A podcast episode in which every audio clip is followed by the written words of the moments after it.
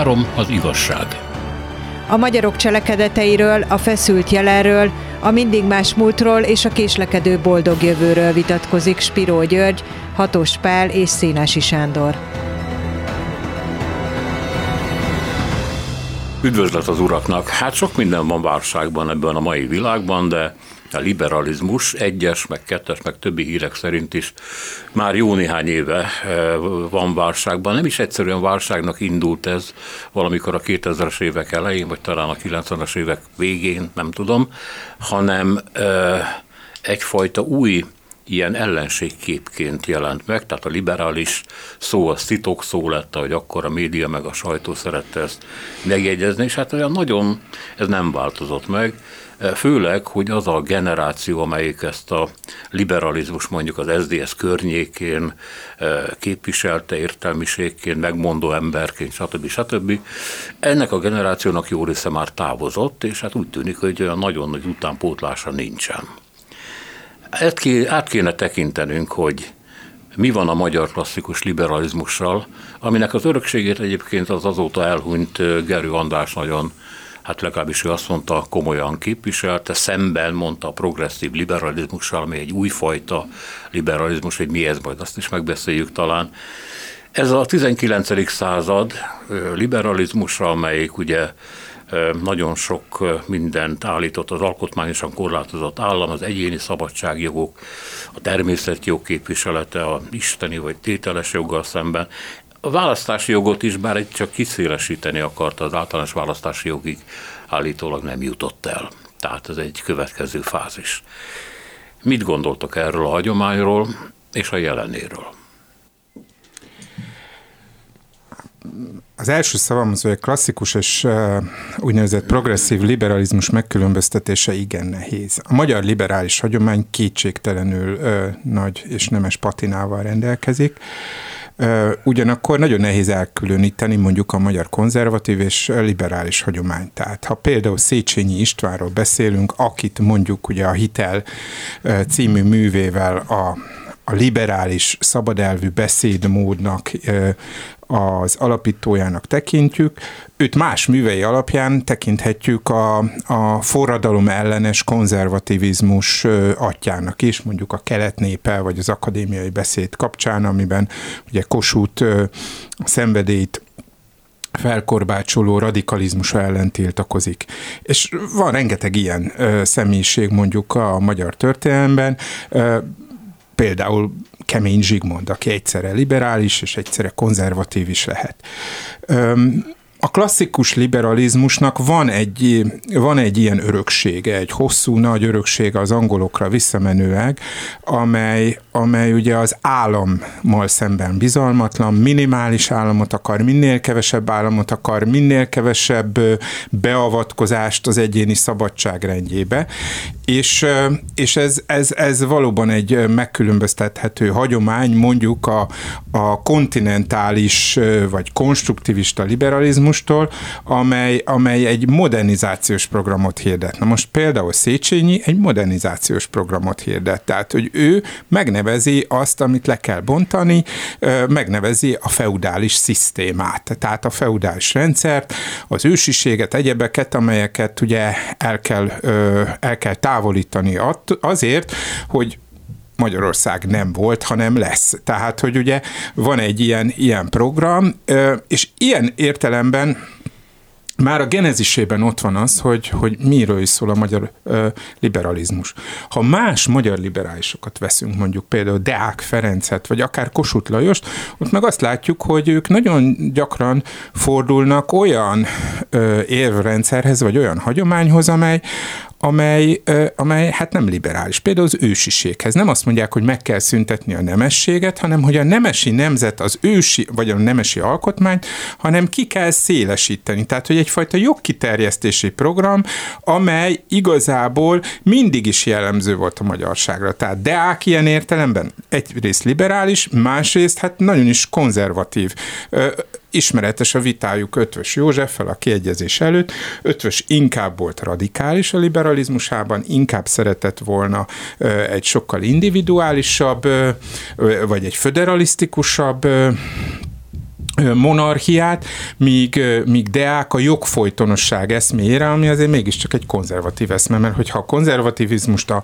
liberalizmustól el akarjuk különíteni, akkor a történeti, a historiai fonál, ahogy ugye ezt Kemény Zsigmond szerette mondogatni, annak a lényege a fontos a szokások tisztelete, a hagyományok tisztelete, tehát nehéz honnan indítani. Azzal viszont egyetértek, amit felvezetésben mondtál, hogy, hogy válságban van, de nem olyan ez a liberalizmus, mint egy ritka virág, hogy egyszer virágzik, rövid ideig, de hosszú ideig emlékszünk rá. Hogy, hogy rövid felvirágzásai vannak mind a magyar történelemben, mind az európai, és aztán egy hosszú dekadenciája. Érdekes, amit mondasz, mert egyszer sikerült rávenni Orbánt, hogy beszéljen arról, hogy neki volt egy liberális korszaka, és utána meg hát nem, nem annyira. És azt mondta, hogy amikor a rendszerváltás környékén az ember megjelent, akkor nem lehetett más, mint liberális, de amikor a rendszerváltáson túl voltunk, akkor az ember már nem lehetett az, aki korábban volt. Tehát én mondjam, ez egy ilyen felmentés is valamennyire. De csak úgy megjegyztem. Parancsolj. Igen, a liberalizmus alapja gazdaságilag a szabad piac. Na most eh, nem véletlenül Angliában alakult ki a liberalizmus, amelyik gyarmattartó nagy hatalom volt abban az időben. Kellett hozzá egy polgári forradalom, utána pedig kellett egy ellenforradalom, a restauráció, és kellett egy nagy kiegyezés a feudális főurak és a polgárság legerősebb képviselői között, hogy ez a liberalizmus, a szabad piac és a szabad vállalkozás némileg korlátozott, de mégis virágzó gazdaságot hozzon létre. Na most egy gazdag országban, amelyik gyarmattartó, teljesen más viszonyok uralkodnak a piacon, mint egy tartományban. Hát Magyarországon, amikor eléri a modernizáció szükségességének a belátása, az 1700-as évek végén, 1800-as évek elején, akkor ez nem gyarmattartó, nem gazdag, és ki van szolgáltatva az osztrák piacnak. Az osztrák is ki van egy csomó mindennek szolgáltatva, de ezen belül Magyarország különösen. Na most két hagyomány, vagy két átvétel történik. Ugye egyrészt a szabad piac eszméje, a vállalkozás szabadságának a lehető legnagyobb biztosítása. Azon kívül pedig egy különös etatizmus, ami a francia forradalom után valósul meg Franciaországban, együtt azokkal a radikális eszmékkel, amelyek a liberalizmussal együtt, egy időben jönnek be Magyarországra. Na most ezeket nagyon nehéz egy, elválasztani egymástól, mert keverednek, Kettő, nagyon nehéz beilleszteni a magyar társadalom adott szerkezetébe. Azt szokták mondani a jobb történészek, akik a, a vállalkozások fejlődésével foglalkoznak a, a monarchiában és aztán a kiegyezés után, hogy a vállalkozók, akik nem voltak nemesek, de valamilyen módon, főleg kereskedelmi úton nagy vagyonra tettek szert, azok boldogan beolvadtak a magyar nemességbe, sőt főnemességbe. És ezzel részben megújították, részben konzerválták a magyarországi feudális viszonyokat. Erről van, nagyon jó könyvek vannak erről, a vállalkozók első, második nemzedékéről, akik meghatározták, hogy az úgynevezett magyar nép hogyan is viszonyuljon ezekhez a félig meddig, de mégiscsak kapitalisztikus változásokhoz. Egyrészt nyilvánvaló, hogy nem lehetett elkerülni, hogy a jobbágyokat felszabadítsák. Ezt még olyan helyen se lehetett elkerülni, mint Oroszország. Nem, hogy Magyarországon. Tehát az elég könnyű volt belátni, hogy a, a, a, a magyar mezőgazdaság szerkezete nem hatékony. Ezt mindenki belátta tulajdonképpen, ezt még az arisztokrácia, a legnagyobb fölbirtokosok is belátták. Kérdés, hogy ö, ö, ö, hogyan viszonyultak hozzá. De az, hogy itt a kereskedők jelentek meg, és főleg a nemzetközi kereskedelemmel foglalkozók jelentek meg, mint az arisztokrácia vagy a fődevesség riválisai, az kialakított egy nagyon furcsa ön- és idegenségképet. Ezek a kereskedők az 1820-as években 57%-ban zsidók voltak, Utána ez egy kicsit visszament az 1830-as években, és aztán megint olyan 50-51 százalék körüli arányuk volt a zsidóknak, és a másik nagy népesség, amelyik a kereskedelemből szerezte a vagyonát, és beépült a magyar nemességbe és arisztokráciába is, azok görög-keletiek voltak, tehát görögök voltak származásilag, vagy görög-keleti szerbek, vagy cincárok. Tehát idegenek, a katolikusok nagyon kicsi arányszámot képviseltek, és a többi vallás pedig még kisebbet e nagy kereskedelmi vállalkozásokkal szemben. Na most ők igen hamar átmentették a vagyonukat ingatlanba. Tehát óriási a Pestnek a kiépülése. Egyáltalán a főváros elhelyezkedése. Az, mint kereskedelmi kikötő, mert főleg a Dunán tudtak szállítani, mert vasút még nem volt, és mint kereskedő város volt nagyon jelentős Pest, ennek köszönhető, hogy a kapitalizmus itt kezdődik.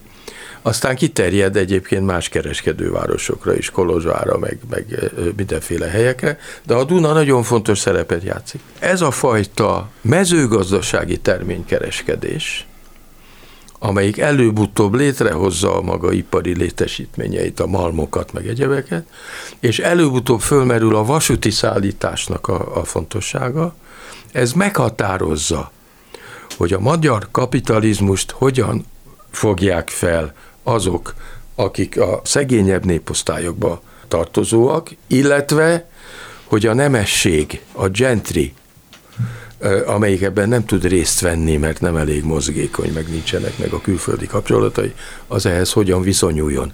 És ez a kettősség, ez végigvonul a magyar történelmen. Szóval úri huncutság is főleg idegen? Hát én azt gondolom, hogy, hogy a gazdasági liberalizmusnak igenis a, a polgárosodásnak is van egy ilyen diskurzusa, hogy a, amelyet azért próbálnak a történészek kicsit enyhíteni, hogy hogy, hogy, hogy a, a mobilitást, a modernizációt ezt az idegenek hozták. Tehát, hogy például nem csupán a tőkések, nem csupán a munkaadók, hanem a munkások is.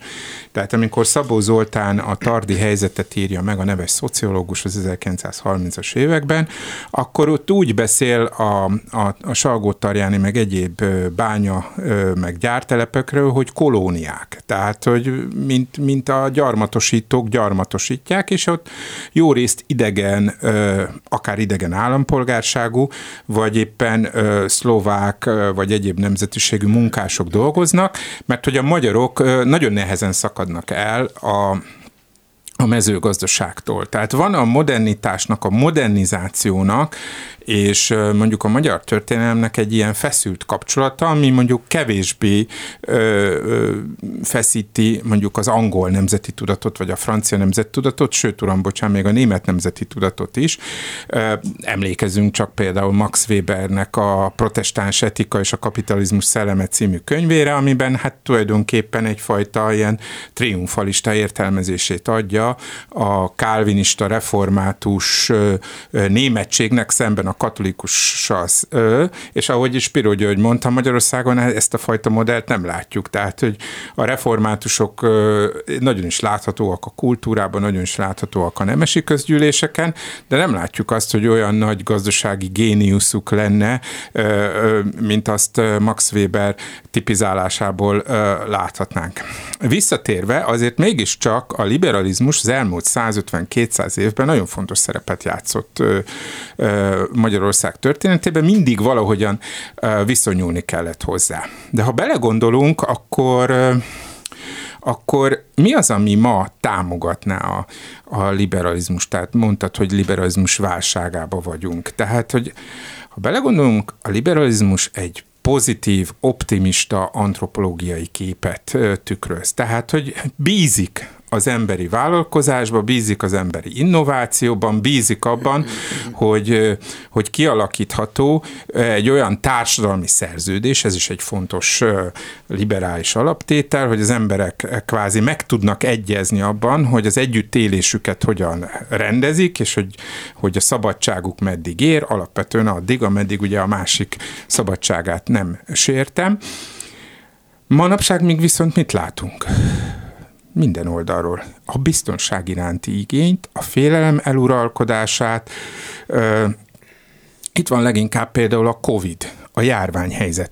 Hány úgynevezett liberális gondolkozott úgy, hogy a biztonság előrébb való a szabadságnál?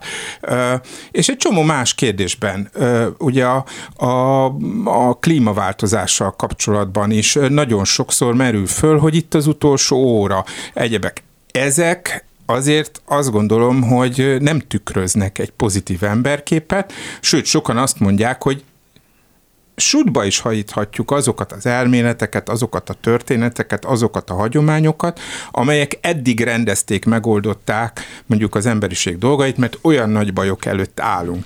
Én egy pic, picit azt gondolom, hogy ez túlságba viszi a félelmet, és, és megágyaz azoknak a, a gondolkodásmódoknak és azoknak az uralmi formáknak is, amelyek arra építenek, hogy nem kell annyi szabadság az egyénnek, legyen kollektivizmus, egy korábbi adásban ugye erről Spiró György beszélt, hogy ennek azért igenis vannak veszélyei. Tehát visszatérve a liberalizmus, akkor tud kimászni a, a válságból, hogyha lesz elég ember arra, aki bízik az egyénbe, bízik az innovációban, és bízik abban, hogy az emberi társadalom képes így vagy úgy nehézségek árán, de megoldani a problémáit. Ja, a rendszerváltáskor nagyon sokan úgy gondolták, egész Kelet-Európában, hogy most eljött végre a szabadság, a szabad vállalkozás időszaka, és általában az emberi szabadságjogok ki fognak terjedni.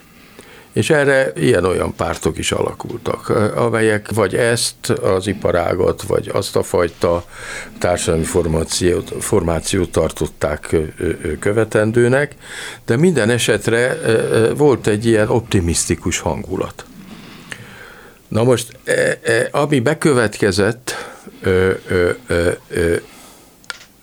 Kelet-Európának a nagy részén, nem mindenütt, vannak kivételek, az azért végső soron a tőke szegénység következtében egy második gyarmatosításnak nevezhető. Nem jöttek létre azok a fantasztikusan jelentős nagy vállalkozások, kivéve néhány mondjuk szellemi javakkal foglalkozó vállalkozást, amelyek igazán a világkereskedelemre építhettek volna. Ez egy lokális kereskedelemre, és nem a magyarok által irányított kereskedelemre alapított gazdaság. Kicsi is, elég jelentéktelen is, hogyha egész Európát tekintjük gazdaságilag amiből csak az olyan országok menekülhettek meg némileg, amelyeknek elég nagyobb belső piacuk. Például Lengyelország, amelyik négyszer nagyobb mint Magyarország, és ott a belső piac még a világválságtól is valamennyire megmentette őket. Vagy pedig azok az országok, amelyek sokkal korábban és erősebben beépültek a nyugat-európai áramlatokba, mint Csehország, vagy Szlovénia. Még ezt is hozzátettem, amelyik egy kis, kicsi kis szláv Ausztriaként működik. Na most a többi térségben válság van, és ezek a válságok egymásra épülnek, és a kiszolgáltatottság, tehát a szabad piac korlátozása, az nő. Az nő, az növekvő, és az állam szerepe is ennek megfelelően nő, ami ezeket az etatista reflexeket hozza létre az alatvalókban is. Ez az alatvalói vagy jobbágyi szemlélet, ez a feudalisztikus szemlélet nem csak Magyarországon létezik, hanem egész nagy térségen. Hát ez egy, egy ilyen Balkánénak is lehet nevezni a maga módján, és ez egyáltalán nem kedvez a szabad piacnak, és még azokat a piacokat is korlátozza az állam, ideológiai vagy hatalmi okokból, amelyek meg tudnának élni. Például a kulturális piac. Úgyhogy a, a, a liberalizmus rosszul áll ebben a térségben, de eleve egy nehéz körülmények között létrejövő valamilyen ideológiáról van szó, amelyik mindig önellentmondásokkal küzdött. Én a rendszerváltáskor egy kicsit csodálkoztam, hogy alakulnak liberális pártok, több is volt a rendszerváltáskor, ugye a Fidesz is az volt, az SDS is az volt, valamennyire még a kisgazdapárt is, vagy, vagy némelyik frakciója annak minősülhetett. Amikor az MDF-nek is az MDF, egy nemzeti liberális úgy van. Igen. oldala. Igen, Igen, így van.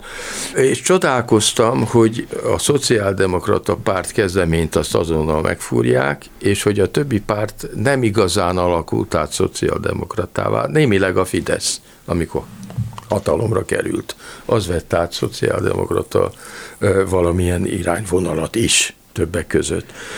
De hogy pont az nem valósult meg a rendszerváltáskor, amire pedig szerintem politikai lett volna igény. Mi az? Szociáldemokrácia. A szociáldemokrácia. Teljes mértékben a gazdaságpolitikája a mai hatalomnak teljes mértékben liberális. De ez azt jelenti, hogy engedjük be a külföldi tőkét minél nagyobb erővel, szóban természetesen védegyleti jelszavakat hangoztatunk, Na de hát a védegylet sem tudott megélni annak idején, amikor legjobbjainkat szerették volna 1845-ben, ugye, 44-ben, 45-ben, és ez tulajdonképpen a szabad nemzetközi gazdaságba való bekapcsolódást nagy mértékben nehezíti, ami létrejött Magyarországon, az a fajta liberalizmus. Ami bejött, az erősítette az idegen idegenségérzetet a liberálisra szemben, tehát a nyugati tőke megjelenése, módszerei, a megnövekvő munkanélküliség, tehát a társadalomban e, fokozták azt, amiről korábban beszéltetek, hogy mi, mindig ilyen idegen dolognak tartották a liberalizmust. Nem, nem, nem. Elméleti téren annak tartják, és ezt hangoztatják de gyakorlatilag az, hogy milyen tőkésnél, milyen multinál dolgozik valaki, az csak és kizárólag a munkaalkalom lehetősége és a pénztárca szabja meg. Tehát én azt nem látom, hogy a multik ellen lenne valami óriási mhm. fölháborodás Magyarország, ez nem igaz. Három az igazság.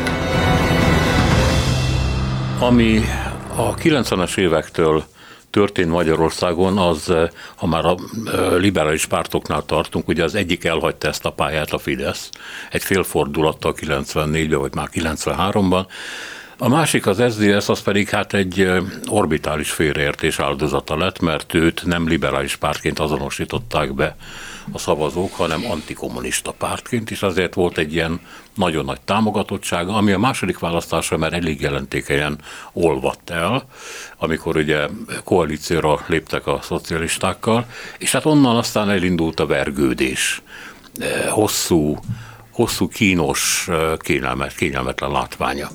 Egy idő után e, pedig a többi párt, nevezett jobboldali pártok, vagy valóban jobboldali pártok nagyon gyümölcsöző dolognak tartották azt, hogy a liberalizmust veszedelmes külső sorosisták által irányított jelenségnek állítsák be, tehát innentől érvényes az, hogy a liberalizmus szitok szó lett. Mitől? Én visszatérnék arra, amit Spiro György a szünet előtt, a hírek előtt mondott, mégpedig azt, hogy a rendszerváltás környékén leghamarabb a szociáldemokrata eszmélyiség, vagy a szociáldemokrata követelések voltak azok, amelyek kibuktak a politikai versenyből. Nem régiben jelent meg egy volt parlamenti képviselőnek, Sérin Gábornak olyan értekezése, ami azt vizsgálta, hogy ebben a régióban, ebben a vasfüggöny mögötti régióban hogyan történt a tranzíció, az átmenet, a gazdasági, politikai átmenet, és arra jutott, és én ezzel meglehetősen azonosulni tudok, hogy ahol sok terápia volt, tehát ahol a gazdasági liberalizmust egyfajta tankönyvszerű módon alkalmazták, ott ott az embereknek az életkilátásai, egészsége, halálozási adatai radikálisan le, leromlottak. Magyarország ezek közé az országok közé tartozott, más országok, mint például Lengyelország, kevésbé tartott ezek, ezek közé. Tehát, hogy nálunk nagyon radikális volt.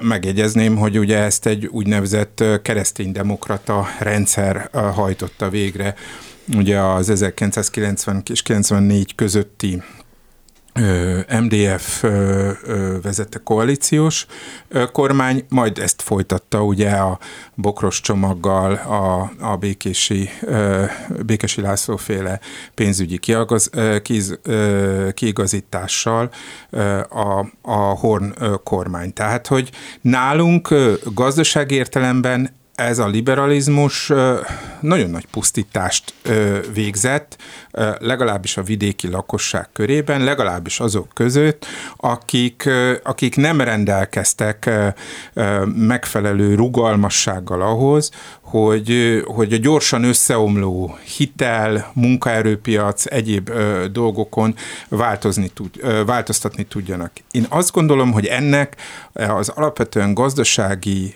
döntésnek ö, ö, aztán lett az a következménye, hogy, hogy, hogy egy egy, egy nagy mértékű kiábrándulás következett a politikai liberalizmusból. Mert 1990 után létrejött a politikai liberalizmus. Annak létrejöttek a, az intézményei Magyarországon. Mind. Sőt, hát a beszédmódot Magyar Báli nagyon büszke volt erre, hogy tulajdonképpen a politikai beszédmódot az SZDSZ vezető személyiségei alakították. Igen, igen, igen, ha az alkotmánybíróságra gondolunk, ha a hatalom megosztásnak a különböző intézményrendszerére, a független bíróságra, az önkormányzati törvény is egy meglehetősen autonomista volt az eredetileg elfogadott módjában. Tehát ha leszámítjuk mondjuk a magyar televízió körüli, meg a rádió körüli csetepatékat, tehát azt a fajta akkoriban népies urbánusnak nevezett politikai értelmiségi vitát, azért a, a politikai liberalizmusnak a, az intézményrendszere kiépült. Viszont, és kiépült egyfajta gazdasági, hogy is mondjam, ilyen csikágói liberalizmus.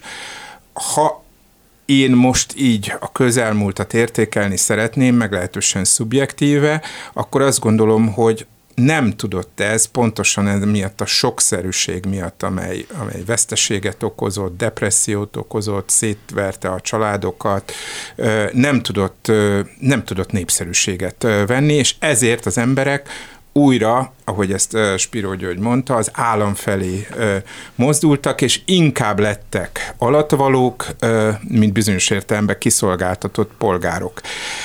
Ez egyfajta ördögi kör is. A liberálisok, emlékszem egy ilyen érveléshez, bocsáss meg, csak még mielőtt megszólalnál, eh, volt egy ilyen meliorista érvelés, hogy ha megteremtjük a körülményeket, akkor a, az ember, meg a világ, az országok gazdaság szakadatlanul javul. Nem tehet mást. Ugye megint a akkori köztársasági elnök eh, kedvenc mondatára idélik, hogy Magyarország sikerre van ítélve, mert megvan egy olyan intézményrendszer, ami a társadalmat sodorja viszi magával, de hát ez nem Illúzió. bizonyult igaznak. Igen, hát szokták mondani, hogy minél több a gazdag ember egy társadalomban, annál jobb népnek, mert valamennyi hozzájuk is lecsurog. Na most a gyakorlatban azt látjuk, hogy nem csorog le, ellenkezőleg. És azt szoktuk látni, hogy a nagyon gazdag emberek azok a nagyon szegények kifosztásából lesznek gazdagok. Ez világszerte így van, tehát ez nem magyar különösség általában egy liberális gazdaság, és hát azért ilyenek vannak Nyugat-Európában, meg Amerikában is, azért együtt szokott járni a különböző szakszervezetek fokozott működésével.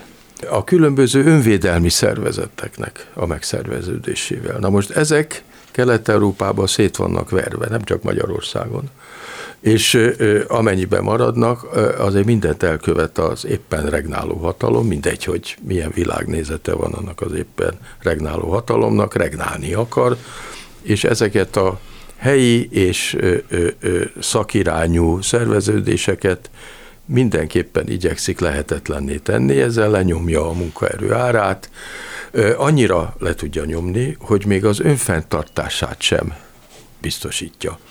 Tehát itt irracionális folyamatok játszódnak le az ilyen társadalmakban, mert azért mégiscsak a feudalizmus is annak idején kitalálta, hogy azért a, a jobbányoknak az önfertartását és szaporodó képességét nem szabad bántani, mert akkor a földes úr jár rosszul. Ezt már a rabszolgatartók is tudták. A modern világban bizonyos helyeken ezt nem tudják. Pontosan. És Magyarországon nem tudják. Magyarországon annyira el tudja magát galoppírozni a, a regnáló hatalom, e, nem először a magyar történelem során, e, e, hogy a lakosság fogy, és a lakosság várható élettartama csökken. Ez azért egy technikailag valamennyire, és Magyarország a fejlett országok közé tartozik, technikailag modernizált és fejlett társadalomban azért kivételesen rossz. Az úgynevezett progresszív liberalizmus, amit már említettünk, ami kicsit kontrában van a 19. századi klasszikus változattal, az azt a neoliberalizmus utálja legjobban valószínűleg, ami a gazdaságpolitikákban egyébként nagyon sok helyen nálunk is valamennyire uralkodik.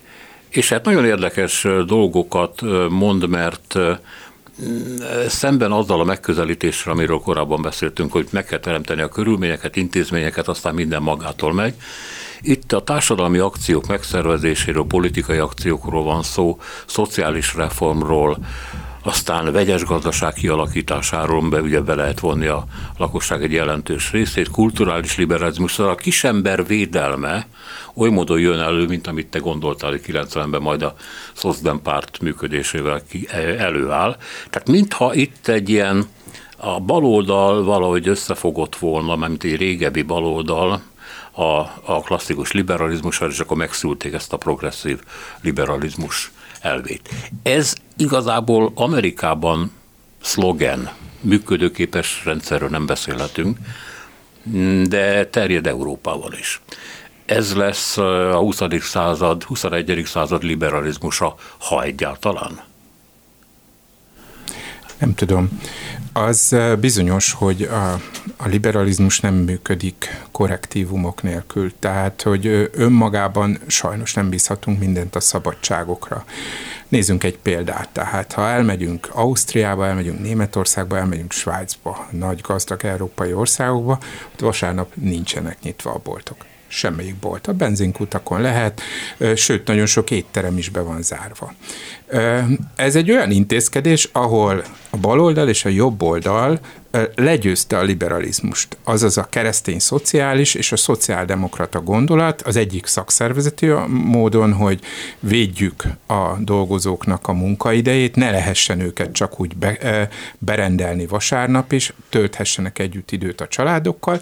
Ez a fajta gondolkodás a hagyományos, mondjuk katolikus, vallásos gondolkozással, ami ugye a, a vasárnapot, mint ugye az Istennek szentelt napot, de legalábbis a pihenésnek szentelt napot, tiszteletben tartja. Ezzel szemben például Magyarországon a, könny, a liberalizmus könnyedén túlépett a, múlt, a 19. század végén a vasárnapi munkavégzésen, és hát egy olyan emblematikus alkat, mint, mint Baros Gábor volt az, aki azt mondta, hogy, hogy nem lehet megtiltani azoknak, akik szeretnének vasárnap dolgozni, hogy dolgozzanak.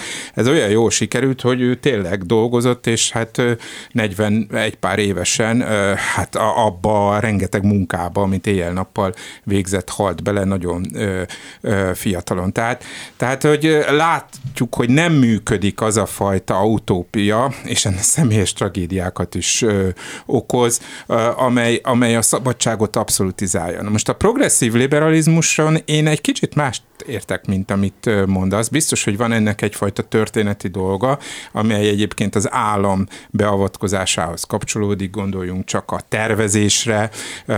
Ugye ennek volt egy nagy magyar teoretikusa is, Mannheim Károly, aki ugye a korunk diagnózisában ugye azt mondta, hogy, hogy a tervezés tudja igazából a helyes tervezés, társadalmi, gazdasági tervezés az emberi szabadságot garantálni, de mint hogyha a gazdasági szabadságon túlmenően a liberalizmus, illetve annak progresszív szárnya az életforma szabadságára koncentrálna, és manapság szerintem ezek állnak a, a viták középpontjában, és ennek megvan a tragikus oldala, hogy ez kevésbé tud ö, mozgósítani, mint az, ami a megélhetés, a gazdaság, tehát hogy igazából az alapkérdésekhez ö, megy ö, vissza. Tehát az, hogy ö, milyen életformák ö, fogadhatók el, mennyire kötelező ugye a hagyományokat tiszteletbe tartani, vagy mennyire kell lebontani azokat. A házasság kérdése, a férfiak, férfi uralom kérdése, egyebek. Ezek nagyon sokszor, mint liberális témák ö, jelennek meg. Ugyanakkor most is, ahogy Spiro György is mondott, egy, egy végletekig kizsákmányolt, vagy akár önkinzsákmányolt társadalomban, ezek kevés hívószóval bírnak, ott, ahol ugye sokkal inkább az működik, hogy a javakhoz, vagy a javak újraelosztásához mennyire lehet méltányos módon hozzáférni. Júli?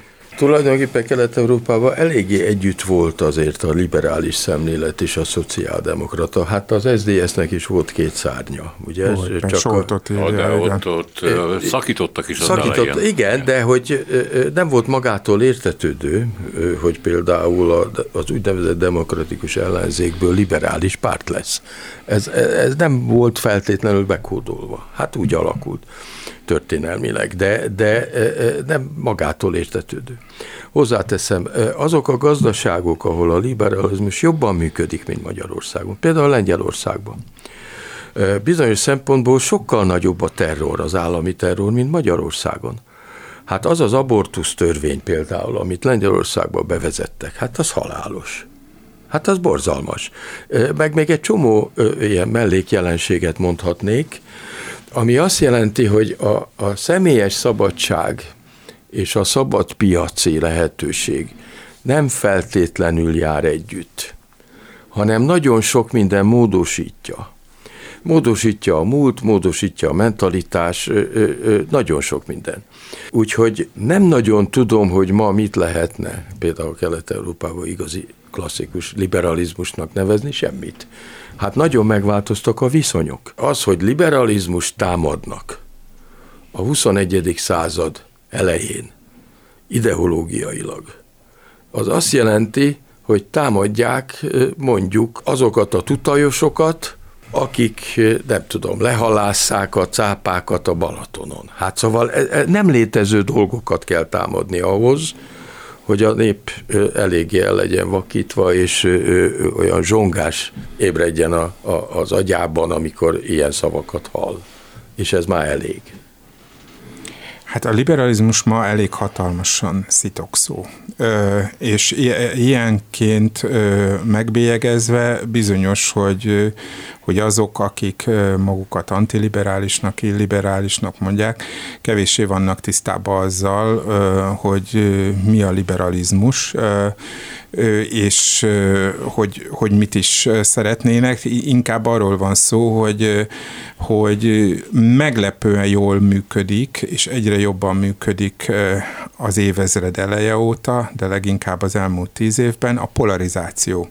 Tehát az, hogy ellenfogalmakat állítsunk föl, hogy a szavaknak ne legyen jelentésük, illetve a szavaknak csak ellenségképző jelentése legyen. Tehát nem független, tehát hogy nem az a fontos, hogy mit is jelent egy szó, és hogy ezen elgondolkozzunk, és, és ugye az okos nép gyülekezetében ezt megvitassuk, hanem hanem hogy csatakiáltásként értelmezhetőek legyenek ezek a szavak. Éppen ezért ugye igazából a szavak békéjét kéne megteremteni először ahhoz, hogy, hogy a liberalizmust felfedezhessük, és újraértékelhessük, és hogy újraértelmezhessük.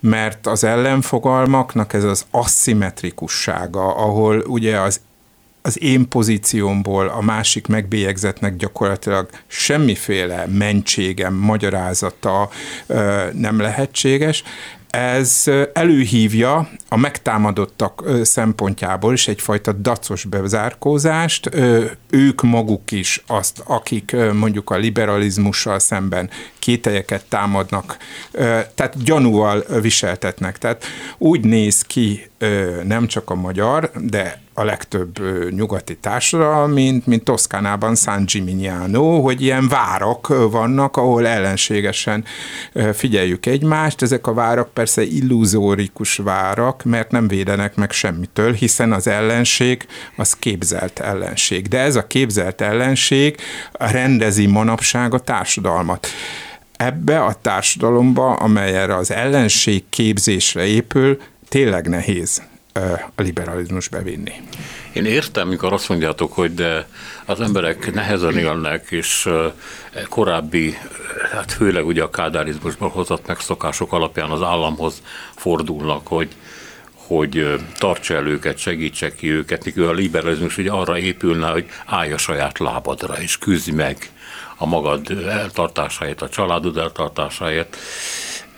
De közben meg mondjuk éppen a kádárizmusban az látszott, hogy azok a kulturális minták, amik vonzók voltak, azok nem szovjet filmek voltak, vagy szovjet popzenék, hanem nyugatiak. Nyugati, liberális demokráciák által előállított javak, egyébként a hűtőszekrénytől kezdve egészen a Beatles lemezekig. Tehát az ember azt gondolta, hogy ennek valakora húzása, vonzása egy társadalomban, hogy a liberális szóhoz kötődnek mondjuk fogyasztási pozitív emlékek, vagy vágyak. És akkor ezek földíszítik kicsit ezt a szót, de nem látom, hogy ez ebből a díszítményből bármi is maradt volna, és ez furcsa. Hát én nem emlékszem, hogy a Rákos és a Kádár korszakban azt a szót, hogy liberális vagy liberalizmus egyáltalán kihelytették volna. Ne, persze. Nem volt ilyen. Tehát, De a liberalizmus amennyiben egy szabad elvűséghez kötődik a hétköznapi de azt, gondolkodásban. azt sem mondták, hogy szabad elvű. Szabadság. Az se. Szabadság, Szabad szabad György piac. mondta, amikor mint történész megnyilvánult Kosutékról, vagy meg Széchenyiről, de, de e- ez nem létezett, ez a fogalom. Az se létezett, hogy piacgazdaság. Az létezett ironikusan, hogy a rohadó nyugat és bármi fele részbe annyira rohadnánk. Ez létezett. A rohadó imperializmus, az létezett. De, de nem volt ilyen ideológiai töltete ezeknek a szavaknak, amelyeket aztán később a 90-es években bedobtak a köztudatba. És nem is így gondolkoznak az emberek.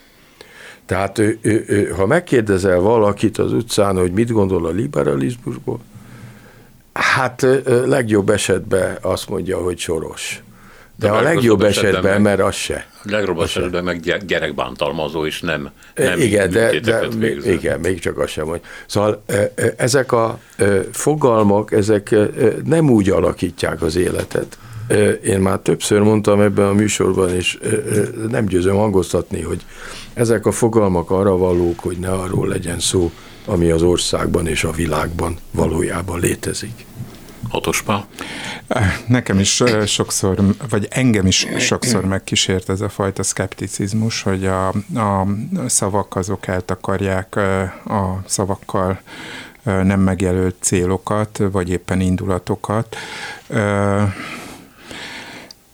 amit tehetünk szerintem az az, hogy a, a liberális hagyományt felélesztjük. Tehát, hogy Magyarországon is van ilyen, tehát gondoljunk mondjuk ö, ö, Kodály Zoltán sógorára, Sándor Pára, ö, gondoljunk ö, ö, Varannai Auréra, kitűnő irodalomtörténészre, az ő ö, számomra ugye ö, nem régiben olvastam újra a Toll és Bilincs című ö, emlékiratát, ami ugye azt mutatja, hogy a, azt, aki ő mindig következetesen és, és nem apologetikus módon liberálisnak mondja magát. Én sokszor vettem észre, hogy az, hogy liberalizmus, azt a, még a meggyőződéses liberálisok is sokszor egyfajta ilyen igen, de kísérő szószal leborítva adják elő, holott, holott lehet érvelni, hogy a szabadság az, az milyen sokat adott, vagy a szabad kezdeményezés. Tehát én most azt látom, hogy idézni kell ezeket a, ezeket a dolgokat. A liberalizmus az derűt hoz. Tehát egy liberális ember alapvetően nem lehet frusztrált ember, hanem, hanem derűvel rendelkezik, és az életben, az alkotásban vetett hittel rendelkezik.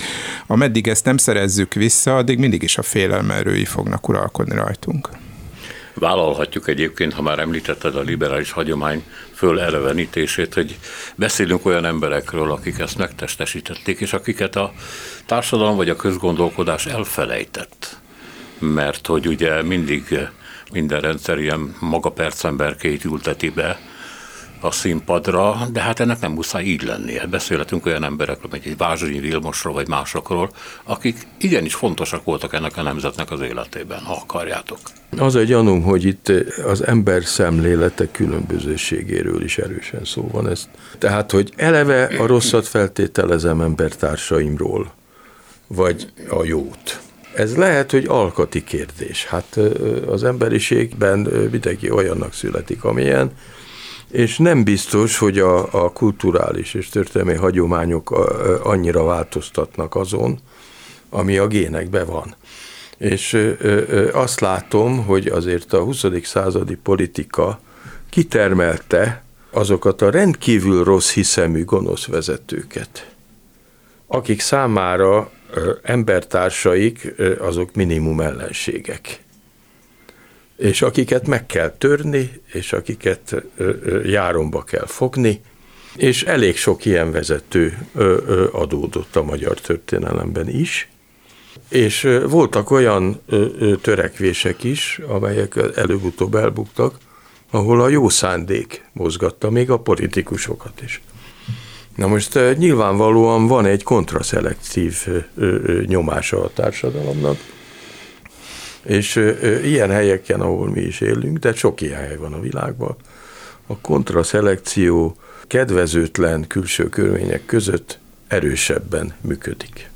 És ez mennyiben kötődik a liberalizmushoz? Annyiban, hogy a, a liberális azt mondja, hogy amit mondtál, hogy tehetem mindazt, ami a, mondjuk a tíz, tíz parancsolat alapján másokat nem sért, és akkor én vállalkozhatom, és csinálhatom szabadon, és vállalkozzon ő is. Meg, meg hogy majd kiválasztódnak az arra érdemesek. Vannak, ismerek ilyen vállalkozókat, akik még a világpiacon is, magyarok, meg tudták találni a helyüket, és kevés ilyen van, de megvan a helyük, és ők jó hiszeműek szoktak lenni embertársaikkal kapcsolatban de nem politikusok. Köszönöm szépen, hogy itt voltatok ma is, Hatos Pálnak, Spiró Györgynek. A műsort Selmeci János szerkesztett, a műsorvezető Szénási Sándor volt. Köszönjük a figyelmüket, minden jót!